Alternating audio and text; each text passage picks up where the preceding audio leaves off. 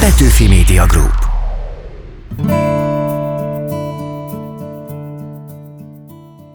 Jó podcast hallgatást, Réd Ládán vagyok, itt a Talpig Magyar, ahogy a reformkor nyomot hagy. Igazi ünnepi epizóddal és hangulattal készültünk nektek. Ma a fókuszunkban a 19. századi karácsonyi és újévi szokások állnak. El tudnátok képzelni az ünnepeket karácsonyfa, ajándékok, esetleg ünnepi ételek és családi összejövetel nélkül? Mindezek gyökeréhez ismét a reformkorba kell visszanyúlnunk, ez is a múltunk egy olyan máigható területe, ami a jövőnkbe mutat. Nem sokára feldíszítjük a reformkori Krisztusfát, teszünk alá ajándékokat Szentrei Júliával, a Magyar Géniuszok rovatunkban pedig megismerjük gróf Korompai Brunswick terészt, akinek rengeteget köszönhetnek az anyák és óvodás gyermekeink. Hamarosan eláruljuk, miért.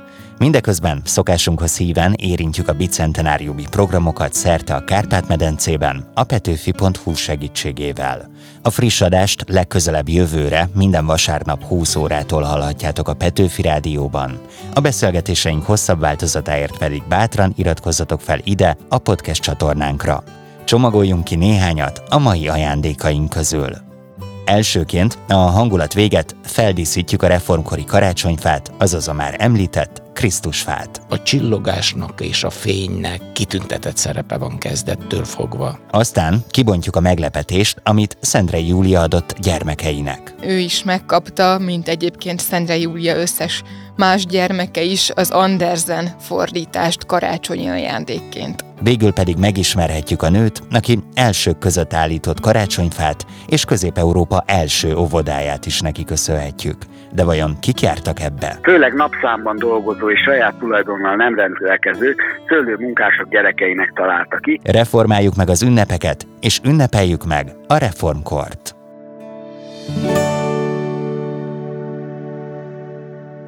Vajon hogyan ünnepelték a reformkorban a karácsonyt? Kik állították idehaza az első Krisztusfát? Mi került a fára, és az alá? És hogyan köszöntötték az új esztendőt a 19. századi Magyarországon? A korszak ünnepi szokásaiba Fónagy Zoltán történész, az ELTE docense avat be minket. Köszöntelek a stúdióban. Szervusz Ádám. Van egy olyan központi motivum, ami ugye a mai napig szerintem a legtöbbünk nappaliában ott van, ez a karácsonyfa. Hogyan terjedt el a Krisztusfa állításának a szokása, mert hogy akkoriban így hívták? A gyökerei valahol homályba vesznek, valahol koraújkorba, tehát 16.-17. századba és Németországba vezetnek vissza.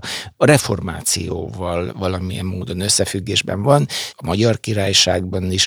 A 19. század első két évtizedében jelenik meg a karácsonyfa állításnak a szokása, és az északi német protestáns területekről származó felső osztálybeli arisztokrata nagypolgár feleségek hozzák magukkal, akik Bécsbe jöttek férjhez, de Magyarországon is az első karácsonyfa állítók szintén ilyen családi háttérre rendelkeznek, tehát a karácsonyjal kapcsolatos történeti emlékezetben Podmanicki Frigyes báró, Budapest vőlegényeként is ismerünk. Ő írja az emlékirataiban, hogy azt állítja, hogy az ő anyja állított Pesten először karácsonyfát 1828-ban. Bécsből 1814-ből igazolható az első karácsonyfállítás, és az első karácsonyfállítók között volt a, az uralkodónak, első Ferenc császárnak és magyar királynak a sógornője, és ez általában annyira megtetszett az uralkodónak, aki megfordult ezen a családi ünnepen, hogy a következő évben már a Hofburgban is állítatott hmm. karácsonyfát, és ez hirtelen legitimált, a divatba hozta, és abból a szempontból is fontos, hogy, hogy ezt az Habsburgok azok mélyen katolikusok, és a katolikus hit fővédelmezői, tehát hogyha a, a hithű katolikus császár karácsonyfát állít, akkor ezzel egyúttal megszüntette azt a stihjét a karácsonyfa állításnak, hogy ez valami protestáns dolog. Akkor úgy tűnik, hogy sokan pályáztak az első karácsonyfa díj elnyerésére, de nem jelenthetjük ki biztosan, hogy kinél állt az első Krisztusfa. Apropó Krisztusfa, ma már karácsonyfának hívjuk. Nekem élőhitű keresztényként fontos az ünnep eredeti jelentése, de jól érzem azt, hogy egy picit áttevődött az idők során a fókusz. Körülbelül ezzel egy időben, amikor itt Közép-Európában megjelent a, a, a karácsonyfa, háttérben ott van a, a, a vallásos világkép egyeduralmának a meggyengülése, tehát a, a, a vallásos hit szerepének a meggyengülése, aminek a kezdetét a, a felvilágosodás, a 18. századi felvilágosodáshoz köthetjük, de van még egy másik ilyen nagy tendencia is, ami, ami korszellem a 19. század első felében a Biedermeier szóval foglalható össze. Ez azt jelentette, mondjuk Habsburg birodalomban, hogy egy olyan korban, ami még az erre igénytartó állampolgároknak is nincs lehetősége a közéleti részvételre, fölértékelődik a magánélet. Tehát mint egy kultusza keletkezik a családi életnek, a, a családon belüli belsőséges, bensőséges érzelmi kapcsolatoknak, a családi otthonnak, az otthoniasságnak, és ez, tehát ez a háttér, ez a korszakban, ez, ez a kor, korszellem, ez nagyon kedvezett annak, hogy, hogy ebből az addig kizárólagosan vallási, esetleg a paraszti társadalomban ilyen nagyobb közösségi jellegű szertartásból elsődlegesen a család bensőséges ünnepévé váljon a karácsony. Na nézzük akkor ezt a bizonyos karácsonyfát. Mi került erre? Mit aggattak rá?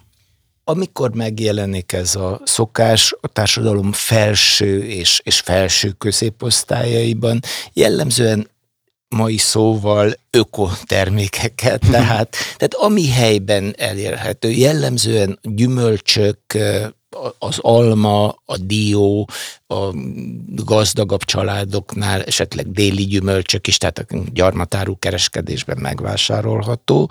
Nagyon hamar, vagy szinte kezdetektől jelen van az, hogy, hogy fényes dolgok kerüljenek rá, tehát ez lehet olyan formában, hogy, hogy, hogy aranyozott, vagy ezüstözött papírba csomagolják a diót, vagy ilyen festékkel festik be, és a, és a gyertya, a, tehát, tehát mindenképpen a, a, a csillogásnak és a fénynek ennek kitüntetett szerepe van kezdettől fogva. Akkor ezt úgy kell elképzelni, hogy karácsony előtt néhány nappal összeül az egész család, és az otthon lévő, illetve begyűjtött tárgyakból együtt hajtogatják, megvágják körbe a díszeket? Amennyire ezt emlékiratokból tudni lehet, azért ez meglepetésként készül a gyere, gyerekek uh-huh. számára, de az összeül és készíti, az, az stimmelhet, de a felnőttekre. Felnőttek, azért ezek a felső és középosztálybeli családokban mindig jelen van személyzet, tehát cseléd, lány, stb., akik együtt készítik ezt, és, és a gyerekek meglepetésként találkoznak vele a szenteste. A Magyarországon körülbelül a kiegyezés utáni évtizedekben kezd ez iparákként kialakulni. Szóval a 19. század utolsó harmadában jelenik meg egy iparág, jellemzően ezek persze kisiparosok, akik, akik már készen gyártanak karácsonyfadíszeket, ezek fémből, tehát részből, vagy hát a máig használt üveg karácsonyfadíszeket eh, képzeljük el, akkor jelennek meg. Ja, az, hogy ez már iparággá válik, jelzi azt is, hogy olyan széles körben elterjedt már a karácsonyfa állításnak a szokása, hogy, hogy erre, már, erre már kereslet van. Miket adtak egymásnak? Nekem ilyen képeken nagyjából az éget be, hogy hintaló, meg esetleg babaház, de úgy tudom, hogy ennél azért sokkal szertágazó ajándékok voltak ekkoriban. Hát amiket említette, ezek mondjuk a fő attrakciók, és inkább a 19. század utolsó évtizedeiben már, amivel kezdődik az a, a gyümölcs édesség, tehát ezek, a, e, ezek az alap, de nyilván valami, esetleg valami ritkább gyümölcs, tehát egy narancs például mm. már nagyon menő ajándék lehetett, illetve az édességek, és jellemzően a gyerekjátékok nagyon erősen összefüggnek azzal, hogy majd a felnőtt kori nemi szereppel, tehát a kisfiúknak mondjuk katonáskodással összefüggő tárgyakat, ruhadarabokat, fakardot, fapuskát adnak, a kislányoknak pedig a női szerepekkel, tehát bababútor, baba, főzők, játékedények, stb. ilyeneket adtak, miután ez azért elsősorban a középosztály körében teljesedik ki ez, a, ez az ünnepi rituálé koreográfia, itt a középosztályisághoz a műveltség nagy becsben tartása hozzá tartozik, tehát a könyv az elengedhetetlen karácsonyi ajándékká válik már a dualizmus idején. Azért annyira sok minden nem változott. Tehát én még emlékszem olyanra, olyan történetre a nagyapámtól, hogy mesélte, hogy kapott narancsot karácsonyra, és hogy ez mekkora nagy dolog volt. Vagy most mondod a könyvet, ugye itt élünk az online rendelések világában, most direkt nem mondok portálokat, de ha jól tudom, például ez a könyv, ez olyan volt akkoriban, mint most, hogy megrendelünk valamit, hogy megjelent a folyóiratokban, újságokban voltak karácsonyi hirdetések, és gyakorlatilag lehetett házhoz rendelni könyveket karácsonyi ajándéknak. Igen, könyvterjesztésnek egy egész külön hálózata volt, amiben a, a személyességnek, ügynököknek például nagy, nagy szerepe volt a, a, a könyvterjesztésben. Persze, tehát a, nagyjából a 19. század végére kialakult az ünnepnek a, a, a rituáléja a városi középosztály körében, tehát később, tehát, tehát a 20. századnak inkább már csak az a teendője, hogy ezt a szokásrendet a társadalom egészében elterjessze, tehát beleértve a, távoli falvak népét és a, tehát a parasztságot is, és, a, és hogy, hogy, hogy ez a rítus, ez megkérdőjelezhetetlenül követendő mintává váljon a legszegényebbek számára is, akik a maguk, az általuk elérhető módon, de sokkal szerényebben, de mégis kötelező követni azt a mintát, amit a 19. század folyamán a városi középosztály kialakított. Egy dologról még nem beszéltünk, ez pedig a szilveszteri ünnepség, illetve az új év köszöntése. 31-én hasonló dolgok történtek? Tehát egyesek családi körben, mások a baráti társaságban várták az éjfélt? Vannak, ismerünk emlékiratokból ilyen történeteket. Úgy tűnik, hogy messze nem csaptak akkora hűhót a, mm. a szilveszter és az, és az új év körül, mint ma. A szilveszterben kisebb körökbe, tehát barát, társaság, csal, rokonság gyűlhetett össze, de, de nem volt távolról sem tűnik olyan kötelező jellegűnek, mint ma, ma a szilveszterezés. A az új évnek már volt egy viszonylag szélesebb kört érintő rituáléja. Létezett ez a rituálé már a század elején is, de valahogy a század folyamán vált ez teljesen általánossá, és elsősorban a városlakók, vagy szinte kizárólag a városlakók körében üdvözlőkártyákat árusítanak, és mondjuk nagyobb szakmáknak a a, a, a szervezetei saját ilyen újévi üdvözlőlapot nyomtatnak, például a kéményseprők, vagy a postások. Zoltán, nagyon izgalmas volt megint beszélgetni, köszönöm szépen, áldott karácsonyt kívánok neked és a családodnak. Köszönöm szépen, viszont kívánom.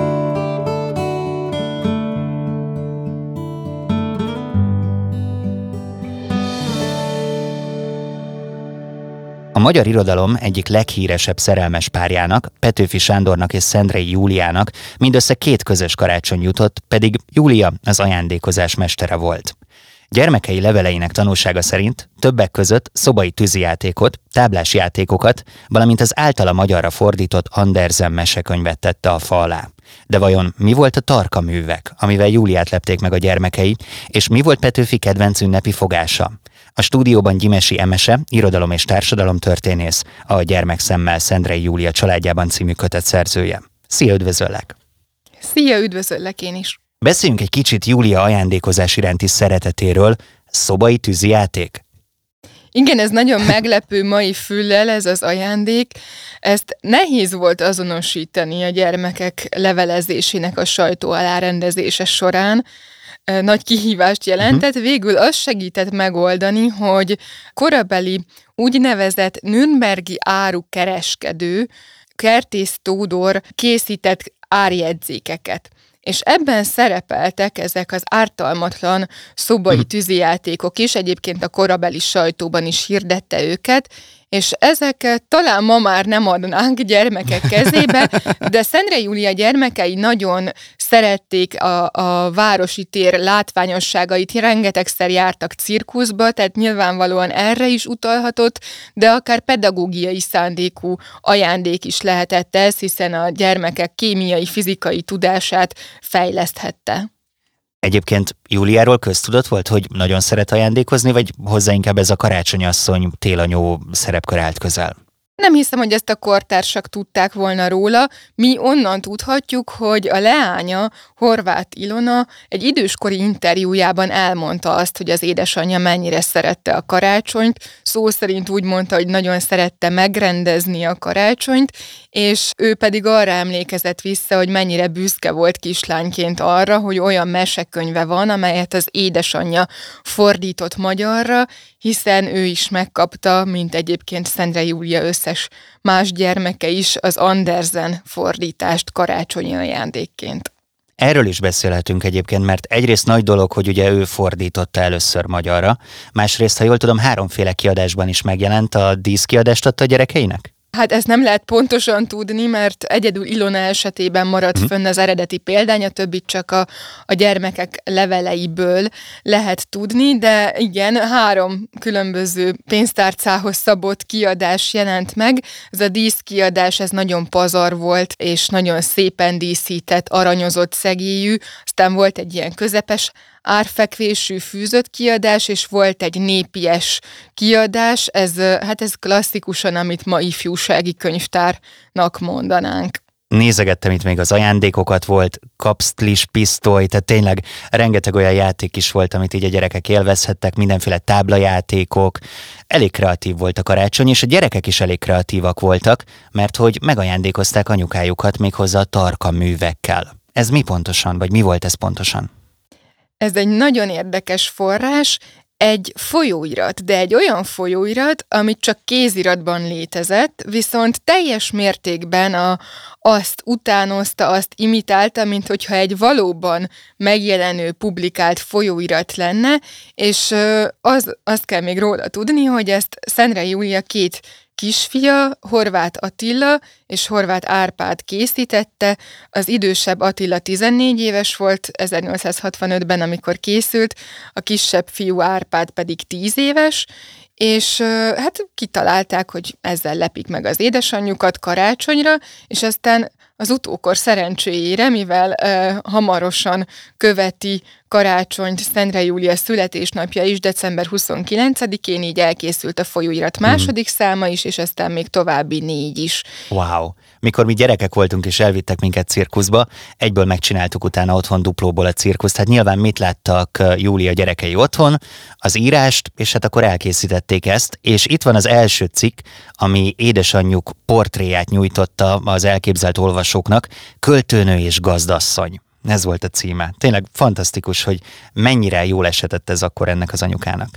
Igen, azért nagyon érdekes ez az írás, amivel indít a Tarka művek, mert megláthatjuk azt, hogy a gyermekei milyen képet formáltak az édesanyjukról, és nem csak mint édesanyáról, hanem mint írónőről is. Tehát nagyon érdekes például, hogy milyen műveit emelik ki, hiszen nem csak azt emelik ki, amit a címben mondtál, hogy költő mm. és gazdasszony, hanem kiemelik az olvasottságát, a politikai tájékozottságát, konkrét verseket is ajánlanak az olvasók számára.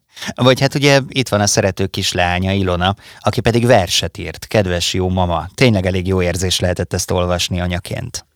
Igen, nagyon jellemző volt uh, náluk, de egyébként nem csak náluk, hanem más értelmiségi polgárcsaládoknál is az, hogy a gyermekek rendszeresen írtak verseket, egyébként a legtöbbet névnapi köszöntőként írták, de karácsonyra, új évre, születésnapra is írtak, és egyébként ez annyira egy ilyen bevett gyermeki kötelesség volt a korszakban, hogy olyan kiadványok is megjelentek, amely, amelyek ilyen sablon szövegeket tartalmaztak, hogy segítsék a kevésbé kreatív gyermek gyermekeket, de hát Szentre Júlia gyermekeinek nem volt szükségük ilyen, ilyen segítségre, ők nagyon-nagyon belevitték a saját egyéniségüket is ezekbe a kis versekbe. Arról már beszélgettünk korábban a Talpig Magyarban, hogy tulajdonképpen Petőfi és Szendrei a korabeli influencerek voltak, tehát hogy így a világ előtt élték az életüket.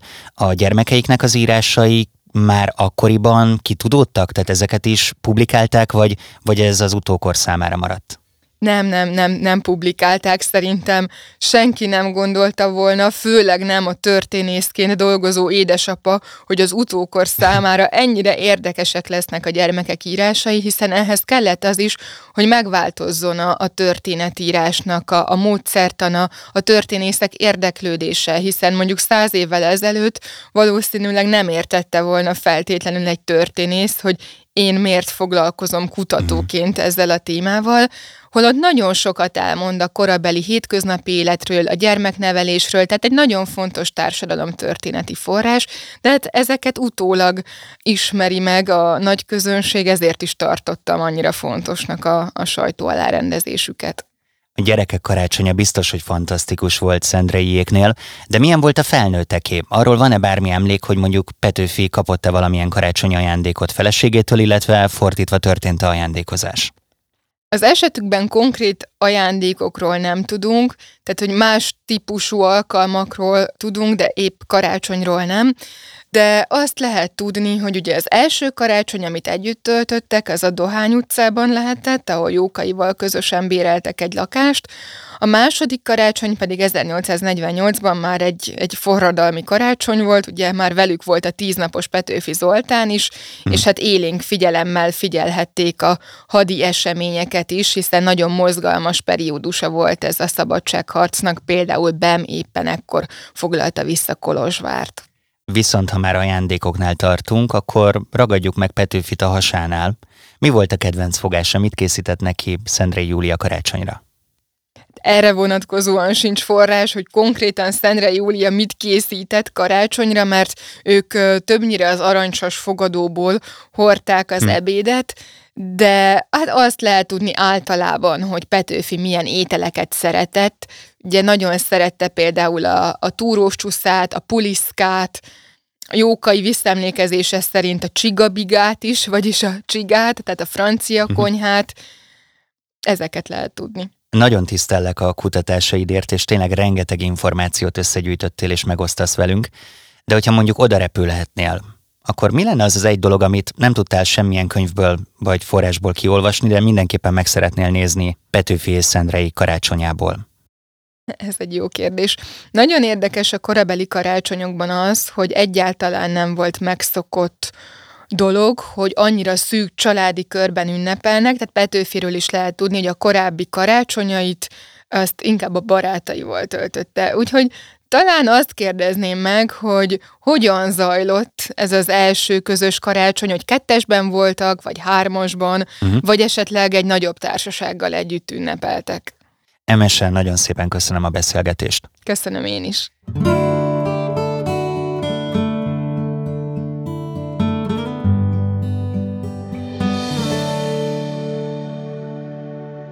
A Magyar Géniuszok rovatunkban ismét egy jelentős reformkori hősünket ismerhetjük meg közelebbről, ez alkalommal egy különleges hölgyet. Gróf Korompai Brunswick Teréz a magyar reformkor jelentős nő alakja volt, akit már életében Széchenyi Istvánhoz hasonlítottak. Számos vívmány fűződik a nevéhez, többek közt a magyar óvodai nevelés útjára indítása, valamint az első magyar nőnevelő intézet létrehozása. Sőt, egyes feljegyzések neki tulajdonítják az ország első karácsonyfáját is, amelyet a Martonvásári Brunswick kastélyban állítottak fel.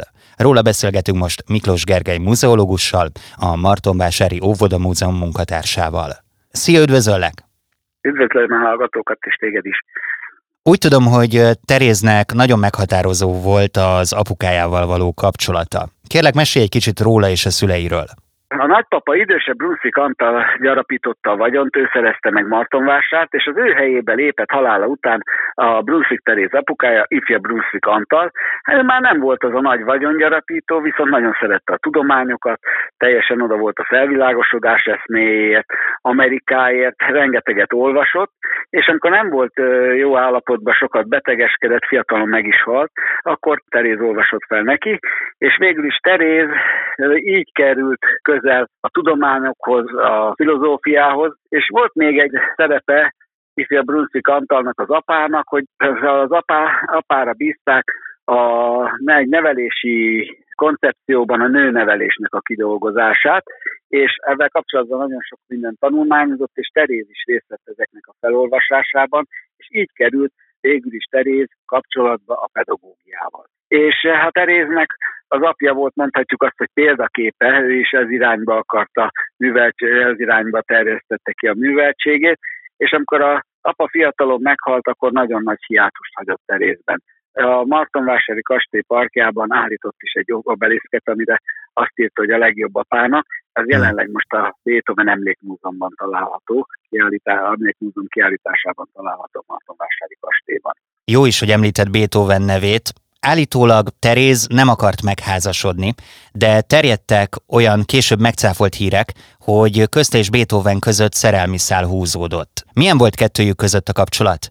Teréz és Beethoven között nagyon baráti volt a kapcsolat, de nem ő volt az a szerelme és szeretője, akiről a, elte, ahogy a köztudatban elterjedt, hanem a huga Józefin. Amikor Bécsbe mentek, részben hát férjet találni a lányok, hogy hárman voltak testvérek, mhm. Józefin, uh-huh. Beethoven későbbi hát szerelme, mondhatjuk szeretője is. A másik Karolina volt, az ő életútja az nem volt ilyen kalandos, de viszont ő volt Teleki Blankának az édesanyja. Uh-huh. És Teréz, és ott kerültek kapcsolatba Beethovennel, nagyon jó barátságba került Teréz is. Szellemi, komoly szellemi társak voltak Beethoven egész élete végéig, de igazából Józefin volt az, aki két házasság mellett ilyen szerelmi viszonyt tartott fenn Beethovennel. Hm. Térjünk vissza Terézhez. Neki köszönhető Közép-Európa első óvodája. Hogyan és miért valósította ezt meg? Az édesapja részén közel került a pedagógiához, és amikor 1808-9 terén Józefin nagyobb fiainak nevelőintézetet keresve egy nyugat-európai körutat tett, eljutott Henrik Pestalozzihoz, a Iverdomba, Svájcba, és amit ott látott Pestalozzi, akkor már egy, egy világhírű pedagógus volt, és arra építette a pedagógiáját, hogy szeretetben nevelni és szeretetre nevelni a gyerekeket, akkor ezt mindenképpen úgy gondolt, hogy ez hozzá nagyon közel áll, tőle kölcsönözte aztán így a pedagógia az poétikáját és Brunswick Teréz, és aztán el is határozta különböző külső hatásokra is, hogy ő gyerekekkel fog foglalkozni. És ez később teljesedett ki az, el, az első magyar óvodák létrehozásában. Azt tudom, hogy bő egy évszázaddal megelőzte a korát, amikor az anya-gyermek kapcsolat fontosságára hívta fel a figyelmet. Mit ismert fel már akkor a reformkorban? Ő az a nevelés fontosságát, ami az is lényeges, hogy már kisgyermekkorban, tehát a mai óvodáskornak nevezett időszakban el kell kezdeni a nevelést. Ugye az óvodáskorú gyerek rájött arra, hogy az óvodáskorú gyerek a családban, a társadalomban teljesen periférián van. Nincs olyan kicsi, hogy babusgasság, de nincs még 6-7 éves, hogy be lehessen vonni a munkába. Ugye egy átlag családba bevonták a munkába, szüksége is volt egy átlag családnak a gyerek munkájára, és úgy gondolta, hogy arra mutatott rá, hogy ez a legfogékonyabb korosztály, ezt kell igazán nevelni, és ezt nevelik, akkor egész más felnőtt lesz belőle, és a világ is más lesz. Hm. És ugye egy másik, egy fejlettebb, egy észszerűbb, egy jobb világra törekedett. Nem volt könnyű megértetni, ezt különösen Magyarországon nehezen értették, hogy miért kell ugyanavval a korosztálya foglalkozni, akivel eddig egyáltalán nem törődtünk. De aztán végül is, amikor az első óvodáját létrehozta, akkor valamit elhintett, és ha nem könnyen, de 1848-ra már száz óvoda működött Magyarországon. Visszatérve az anya és a szülő kapcsolatára, nagyon fontosnak tartotta, hogy az anyákat is meg kell tanítani nevelni. Mert abban az időben egyetlen társadalmi réteg sem volt, volt a mai, szó, mai értelemben alkalmas arra, hogy gyereket neveljen. Éppen ezért gondolkozott ő intézményes formában a kisgyerek nevelésben, és akkor ez ki, ki lehet terjeszteni a családon belüli szakszerű nevelésre. És amit mondtam, szeretetben és szeretetre nevelésre. Ez a bizonyos első óvoda, amiről beszéltünk, az rászoruló gyermekeknek szólt, vagy tulajdonképpen ide már akár tehetősebb családok is beadhatták a gyermeküket? Hát igazából az átlag gyerekeknek nyitotta, főleg ugye Krisztina városban nyílt ez az óvoda, a budai vár alatt, de Krisztina városban elsősorban a svábhegyi szőlőmunkások laktak, és igazából ezeknek a főleg napszámban dolgozó és saját tulajdonnal nem rendelkező szőlőmunkások gyerekeinek találta ki, de nem csak ők iratták be, volt olyan budakeszi szőlős gazda, aki naponta átkocsisztatta a gyerekét, mert látta, hogy ez egy jó dolog, kis hivatalnokok, illetve még a tabáni zsidó orvos is odajáratta a gyerekét, és később ennek a hatására Tabánban nyitotta meg az első magyar felekezeti, magyarországi felekezeti óvodát, egy izraelita fenntartású óvoda volt ez. Hadd csatoljak vissza még egy pillanatra az egyik kérdésemre, mert hogy azt mondtam, hogy állítólag ő nem akart megházasodni, de tudom róla, hogy volt szerelmes, sőt, kérője is volt, csak hát Hiába volt nagy műveltségű Podmanicki báró, a házassági ajánlatára mégis nemet mondott. Állítólag ő nem volt túlságosan vonzó külsejű. Na mindegy, százszónak is egy a vége. Az érdekel engem, hogy szerinted ő, aki gyakorlatilag az életét tette az anyák és gyermekek kapcsolatára. Nem bánta meg, hogy neki nem született saját gyermeke? Valószínűleg megbánta.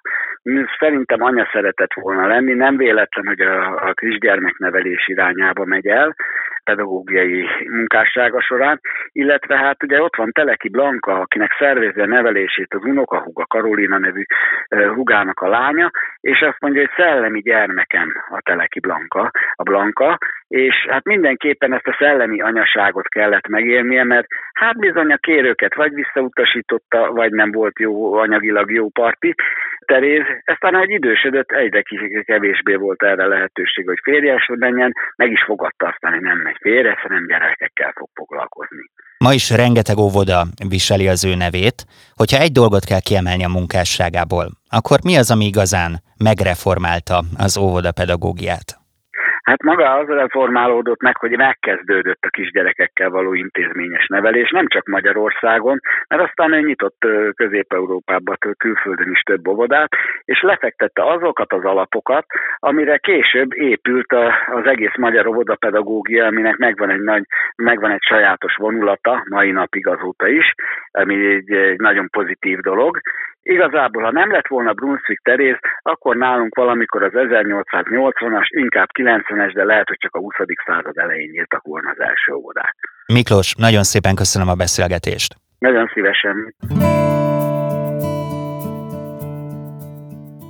Ez volt a Talpig Magyar, ahogy a reformkor nyomot hagy, a Petőfi Emlékév hivatalos műsora.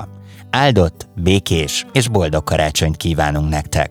Köszönöm, hogy hétről hétre velünk utaztatok a reformkorba, és bízom benne, hogy jövőre újra találkozunk.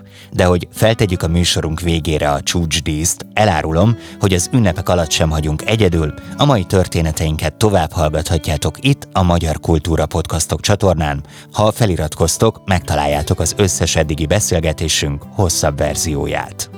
A Facebookon és az Instagramon is ott vagyunk. Keressetek minket Magyar Kultúra Podcastok néven. Írhattok is a podcastkukacpetőfimedia.hu e-mail címre. Az új műsorunkat jövőre is hallgassátok minden vasárnap, akkor már 20 órától a Petőfi Rádióban, és ha ennél is több reformkori érdekességre vágytok, kövessétek a petőfi.hu-t.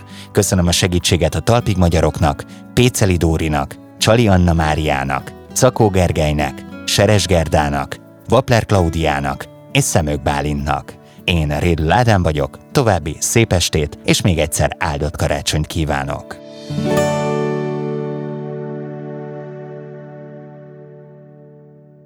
Petőfi Media Group